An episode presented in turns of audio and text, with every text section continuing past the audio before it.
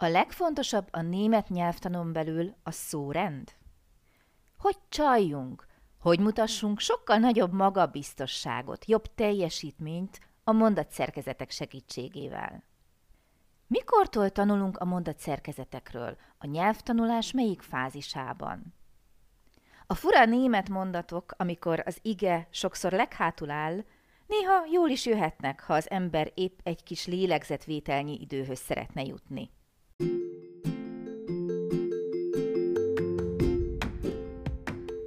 Sziasztok! Én Lupán Ági vagyok, és ez itt a Nyelvtanulás Hatékonyan, a Lupán Német Online Podcast csatornája minden hétfőn. Hogyha kiköltöztél német nyelvterületre, ha hatékonyan, könnyedén, sikeresen szeretnél nyelvet tanulni, hogyha használható, gyakorlatias tippeket szeretnél, akkor hallgass minket hétről hétre hétfő esténként.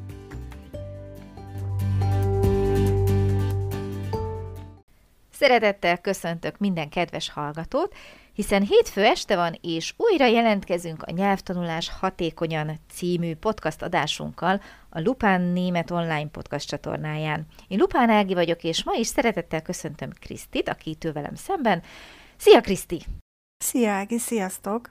Kriszti, a nyelvtani dolgokról, a kézzel fogható gyakorlati tippekről azt tudom elmondani, hogy rettentő népszerűek, itt a podcast adások közül is szerintem a legnépszerűbbek, Úgyhogy nem tudom elkerülni, hogy ne hozzak ma is egy olyan témát, és kíváncsi vagyok a véleményedre. Mit gondolsz arról, hogyha megint egy picit olyan dolgokról beszélünk ma, amik azt befolyásolják, hogy vajon mennyire tudunk helyesen kommunikálni, akár írásban, akár szóban. Jó lesz. Szeretettel várod. Igen, és te beszélsz sokat. Én meg tanulok. Jaj, de jó. Oké, okay. na, akkor először is menjünk egy picit vissza Ádámhoz, Évához, és ismerkedjünk meg velem, ismerkedjünk meg a nyelvtanhoz fűződő viszonyommal. Oké? Okay? Elmondanám, okay. hogy én abszolút, ha van ez a fogalom, hogy nyelvtan náci, akkor biztos, hogy én abba a kategóriába tartozom. Tehát rettentő fontosnak tartom a nyelvtant, a helyesírást, azt, hogy az ember szépen beszélje az anyanyelvét, az idegen nyelvet is, amelyet éppen tanul, tehát ez így mind bennem van, illetve úgy fogalmazni, hogy bennem volt, és aztán ugye nyilván az ember fejlődik, és, és a tapasztalatok és a hosszú tanítással töltött évek mára eljutottak arra az emberi szintre, amikor azt mondom, hogy van, ahol alább lehet hagyni ugye a maximalizmusból. És azt kell mondjam, hogy a nyelvtan is egy ilyen pontja a nyelvtanulásnak. Tehát továbbra is azt mondom, hogy én imádom, amikor valaki hibátlanul, gyönyörűen megfogalmaz egy mondatot, viszont az egy sajnálatos saját tapasztalat, hogy a nyelvtanulók nagyon sokszor jönnek úgy oda, hogy görcsölnek, lefagynak, leblokkolnak, és utána azt mondják, hogy nem szeretnek tanulni, nem szeretik a német nyelvet, tehát bekerülnek egy olyan csapdába, amit egyébként el lehet kerülni, amint nem maximálisan áll hozzá az ember ahhoz, hogy hibátlan nyelvtannal próbáljon megbeszélni, akkor, amikor mondjuk még nem tart azon a szinten, ezt hozzá kell tennem gyorsan. Mert ugye nyilván ahhoz, hogy mi beszéljünk, én szeretem azt mondani, minél előbb érdemes elkezdeni, akkor is, hogyha még nem tökéletes, viszont azért próbáljunk meg idővel törekedni erre. Tehát ez az én motto. És én nagyon elnéző vagyok a hibákkal szemben, egész sokáig, nagyon-nagyon sokáig, amíg nem megy természetesen az érthetőség rovására.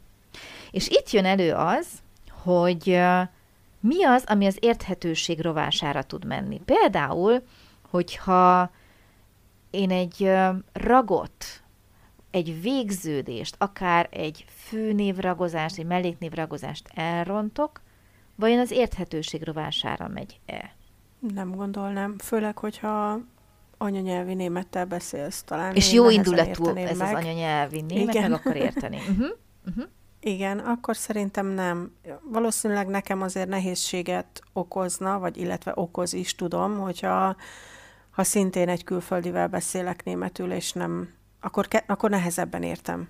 Őt, őt azért nehezebben értem, hogy mit is akar igazából, mert én sem vagyok biztos a tudásomban. Valószínűleg magyarul, egy magyarul tanulót megértenék, hogy azt mondja, Biztos hogy vagyok benne. akinek vagy akit, tehát most Mhm. lényegében mindegy lenne. Igen, hiszen a szövegkörnyezet, az ige, Igen. a többi, ami mellett áll, bármi legyen az, alány vagy melléknév, akár határozó, ki fogod tudni következtetni. Ugyanez Igen. történik egyébként a német anyanyelvűekkel is, tehát még egyszer bátorítok ezúton is mindenkit, hogy nyugodtan beszéljetek, akár hibásan is. Idővel, ha már ugye kint élünk, halljuk folyamatosan, gyakorlunk, egy idő után úgyis lecsiszolódik. Nézzük meg a gyerekeket. Azok a gyerekek, akiket folyamatosan kijavítunk, és állandóan rávilágítunk arra, ha, ott hibáztál, elmegy a kedvük. Tehát ezt uh-huh. például én a saját gyerekeimen is észrevettem, amikor a magyar nyelvet itthon ugye próbálták használni, meg gyakorolni. Viszont, hogyha hagyod, hogy a saját idejét lefussák ezek a hibák, és te következetesen jól használod a gyerekkel szemben az adott kifejezést, mondatszerkezetet, egyszerűen magától kinövi. Akkor is, hogyha amúgy az élete 90%-ában a német nyelv veszi közre, tehát innentől kezdve nem lehet az érv, hogy mondjuk nem halljuk elégszer. Tehát az én gyerekeim a magyar nyelvet konkrétan tőlem hallják, pont. És voltak olyan hibák, rossz beidegződések, amikor én azt gondoltam, hogy így az életben nem fognak kikopni, ha csak nem javítom ki, de kikoptak. Még így is. És hogyha mi kint élünk, és naponta halljuk a tévét, a rádiót, stb., olvasunk, ugye, egyszerűen kikopnak a hibák a beszédünkből, hogyha ügyelünk rá, ha teszünk érte. Tehát nem kell attól félni, amit nagyon sokszor hallok, hogy Úristen, ha egyszer hibát vétünk, akkor onnantól kezdve az rögzül. Hogy rögzül, akkor minden jó is nagyon hamar rögzülne. Viszont a mondat szerkezetek az egyik kedvenc témám, ugyanis... Ezt tudtam, Tessék? Ezt tudtam hogy ez Ezt a kedvenc téma. És miért? Mert egyszerű. Igen, lehet Ezt csalni. Igen. Aha, lehet csalni vele. Tehát én azt gondolom, hogy nem azt mondom, hogy nagyon egyszerű megtanulni, de mondjuk összehasonlítva a melléknévragozással például, vagy a szenvedő szerkezettel, ahhoz képes mondjuk azt, hogy hova kerül az ige a mondatban, második helyre, kérdésnél előre, mellékmondati szórennél leghátulra, pff, kész, ennyi. Igazából nagyon röviden, karikírozva ennyi elmagyarázni. Persze begyakorlod, de hol van ez a bonyolult melléknévragozástól, ugye? Tehát felfogni magát a tényt, hogy hova teszem az igét, viszonylag egyszerűen meg lehet oldani, nyilván gyakorolni mindent kell, és utána hatalmas különbség van a között, hogy én most így dobálom össze-vissza szavakat, ahogy eszembe jut, esetleg még ragozás nélkül is, meg jön az ige, meg jön a melléknév, meg megint egy ige, meg egyébként múlt időt mondok, de jelenben fogalmazok. Tehát itt azért már előjön az, amit ugye az előbb is kérdeztem, hogy az érthetőség rovására megy-e. És itt már szerintem igen. Ott már ember legyen a talpán, aki megérti, hogy én mit akarok mondani. Igen. És ezért tartom én személy szerint nagyon fontosnak a mondat szerkezet témakörét a nyelvtanon belül. Aki jött hozzám már bármilyen tanfolyamra, pontosan tudja, ezen szoktam mindig lovagolni, mert hogyha ha én hallok valaki külföldit beszélni, és nyilván ugyanígy van vele egy német is, ami legelőször mindig megüti a fülemet, a szórend. Uh-huh. És ugyanakkor, hogyha most itt uh, egyenes szórendet használunk fordított szórend helyett, azért az nem megy az érthetőség rovására. Viszont nagyon hamar ki lehet szúrni, hogy ki az, aki B1, B2, C1 szinten tart a német nyelvben, mert az szerint fordulnak nyilván ezek a hibák is elő. És lehet rá figyelni, lehet arra törekedni, hogy én igazából még nagyon sok mindennel nem vagyok tisztában, nagyon sok a bizonytalanságom, de mondjuk pontosan tudom, hogy hova rakom az igét a mondatban, hatalmas ugrást tudok tenni, főleg abban, hogy hogyan fognak engem megítélni. És az mondjuk azért nem mindegy, hogyha én egy állásra pályázom.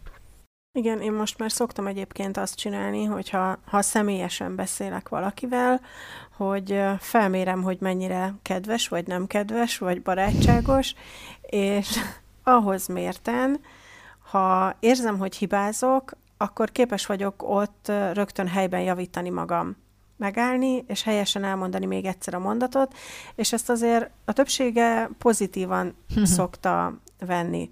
Tehát, hogy így persze azért nyilván most már Azért a helyzet a szinten, is adja nyilván, most igen, meg vagyok, az, idő. igen, meg vagyok azon a szinten, mint az elején, szavakat raktam egymás mellé, uh-huh. és úgy kommunikáltam, tehát most már nyilván nem itt tartok, és uh, ilyen mondatszerkezeti hibát uh, ritkán vétek, leginkább mellékmondatban szoktam, bár ott is azért most már igyekszem figyelni jobban, de egyébként ez nekem is nagyon fontos, és én is az elejétől kezdve erre próbálok valamiért nagyon odafigyelni, hogy helyes szórendet használjak, mert uh, valóban azért sokkal szebben, profibban, uh-huh. jobban hangzik, hogyha ha megfelelően rakjuk a szavakat egymás mellé, és tudom, hogy nem teljesen ugyanaz, de nekem mégis nagyon sokat segített, mikor elkezdtem hasonlóságokat keresni a magyar nyelvben, illetve uh-huh. a németben, a szórendekben. Mert mondjuk az egyenes szórend nálunk is uh,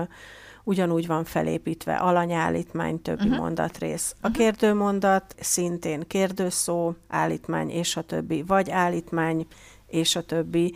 Felszólító mód szintén, tehát persze nagyon sok különbség is van, de szerintem ha valakinek ez segít, jó tip tud lenni, hogy nem kell megijedni tőle, hogy mennyire nehéz és mennyire bonyolult, és Jézus Mária, mert kis csalással, de lehet segítséget találni, vagy párhuzamot vonni a mi nyelvünkkel. Uh-huh. És mi az, ami még segít? Kérdésem költői. Szeretném megválaszolni ezt a kérdést, ha megengeded. Igen. Tehát ami még ilyenkor nagyon segít, amikor a szórendet tanulja az ember, hogy ha belegondolunk, elkezdünk egy nyelvet tanulni, mi történik? Nem szavakat dobálnak oda a tanárok, tankönyvek, bármilyen oktatóanyagok ugye a diákok elé, nyelvtanulók elé, hanem mindig kifejezéseket mondhatni mondatokat. Tehát igazából a mondat szerkezet az egy olyan téma, amivel első perctől, és hogyha úgy tetszik, minden órán, minden percben találkozunk. Igen. Hiszen az az, ahogy megtanuljuk a nyelvet. Amikor azt mondom neked, hogy tanuld a szavakat szövegkörnyezetben, alkos példamondatokat, akkor már megint egy mondatszerkezet is benne van. Igen. Tehát igazából ez az, ami a leges legtöbbet fordul elő a tanulmányok során, ugye amikor bármilyen nyelvről is van szó, hogy hogyan fogunk beszélni, hogyan alkotunk mondatokat. És az is egy tapasztalat, ugye, nyilván mindenki így van vele, mindenki tapasztalata, hogyha valamit minél többször gyakorolsz, annál könnyebben megy utána. Tehát, hogyha valamit sokszor hallasz, sokszor jön szembe, akkor onnantól kezdve sokkal könnyebb lesz elsajátítani mondatokat mindig hallunk. Mindig olvasunk, mindig mondunk. Senki nem beszél csak szavakban, kivétel, természetesen a kezdőknek szoktam mondani az első pár hétben, hogy egy szó is lehet egy mondat, de ahogy mondom, az első pár hétben. És amint már hallják a mondatokat, már egy köszönés is tud egy egész mondat lenni, stb., akkor ugye elkezdünk, míg anélkül, hogy tudnánk, hogy mi is az igazából, hogy ige, hogy ragozás, hogy mi hova kerül, már mondatokban beszélünk. És hogyha ezt elkezdjük minél előbb tudatosítani, ismét mondom, a mondat szerkezetek kapcsán, legtöbb esetben, nem mindig, de legtöbb esetben az igéről beszélünk, és hogyha azt elkezdjük figyelni, hogy hova tesszük, második helyre, legelőre, vagy leghátulra, akkor nagyon-nagyon sokat tettünk azért, hogy helyesen beszéljünk. Onnantól kezdve minden más másodlagos. És ha ezt bebetonoztuk, tudjuk nagyon alaposan, tudjuk magabiztosan használni, utána jöhet az az idő, hogy na, akkor pontosítjuk a többit. Mint például ugye a melléknévragozás, vagy az előbb említett szenvedő szerkezet. Nekem, ami nagyon problémás volt, az a múlt idő, tehát hogy múlt időben beszéljek. És nekem az segített sokat, hogy el tudjak mondani egy épkézláb mondatot múlt időben, hogy először nem értettem, hogy miért mindenki perfekt alakban beszél. Aztán rájöttem, hogy igazából ez nekem is tök kényelmes, mert amíg elmondom, hogy ich habe, addig ki tudom még gyorsan találni, hogy mi lesz a mondat végén az ige alakja, mert azt már nyilván tudtam, hogy az ige a legvégére fog kerülni, meg gyorsan akkor még tudtam egy kicsit gondolkodni, hogy most mit is kell majd mondanom. Tehát, hogy ilyen apró csalásokkal szerintem tudunk magunkon segíteni. Tehát, hogy így én sosem kezdtem el használni az igének azt az alakját, ami, ami nem a hábenes vagy a zájnos, mert Präteritum. Uh-huh. Igen, tehát hogy én így nem, mert hogy illetve egy szó van, aminél viszont tudatosan valahogy mindig azt használom, de de hogy így legyen időm gondolkodni, hogy, hogy hogyan is néz ki egyébként az az ige alak ott a végén, amit majd tudom, hogy a legvégére kell oda tennem, mert ugye mondat szerkezetileg az majd ott lesz mhm. helyes. Uh-huh. Uh-huh. Amikor én a német nyelvet tanultam, általános iskolás voltam, és pont ugyanígy voltam vele. Tehát pont ugyanezt éreztem, hogy Úristen, mi a bánatnak kell szétválasztani az igéket, ugye a segédigét és az igét, hogy ennek mi értelme, mi logikája, és nagyon sokáig tartott nekem, most meg nem mondom, hogy hány hétig, mire elfogadtam azt, hogy ez így van. Tehát nekem ezt nagyon sokáig be kellett gyakorolnom. És utána, amikor már úgy nagyjából elfogadtam, akkor ugyanígy voltam vele, hogy oké, okay, van időm. Tehát a hábent azt már gyorsan oda teszem, egy-két igé van, ami a zájna van, az gyorsan bemagoltam, és van időm gondolkodni, és ezért mosolyogtam annyira. Pont ugyanezt éreztem, hogy mekkora találmány ez a német nyelvben, hogy át tudod gondolni, hogy mit is akarsz helyesen, és hogy mondani, mert majd ráérek az igét oda tenni a mondat végére. És egyébként pont ugyanez a megszokási folyamat, illetve az elengedési folyamat megvolt bármelyik szórendnél, mert végre megtanultam, hogy hova kerül az ige második helyre, és akkor jött ez a Kati szórendes mondat, végére pakoljuk az igéket, és hát én ott vért izzadtam, mire megszoktam, hogy annyira, végre, végre már beleivódott a tudatomba, már kezdtem ráérezni, hogy az ige második, nem hagyom ki az igét, oda kerül a második helyre, de nem, egyszer csak átkerült leghátulra, és addigra kezdő nyelvtanulóként elfelejtettem, hogy mit akarok mondani. Igen. Aztán amikor az ember már benne van, akkor már tényleg tudja azt, hogy nem felejti el az ember, de először szerintem mindenki ezt gondolja, hogy miért kell olyan hátra rakni. Igen. Ki emlékszik már a mondat végén arra, mit akartunk az elején, de nyilván egy német az egy kicsit gyorsabban végére ér egy mondatnak, és akkor még azért emlékszik rá. De pont ugyanígy voltam vele én is, így van. Én, amit még, amire még emlékszem így, ha így visszamegyünk, és ne kövessétek el ezt a hibát, hogy bennem, bennem úgy... Tanuljatok a hibáinkból. Igen, bennem úgy rögzült, hogy az ige a második helyem áll. Uh-huh.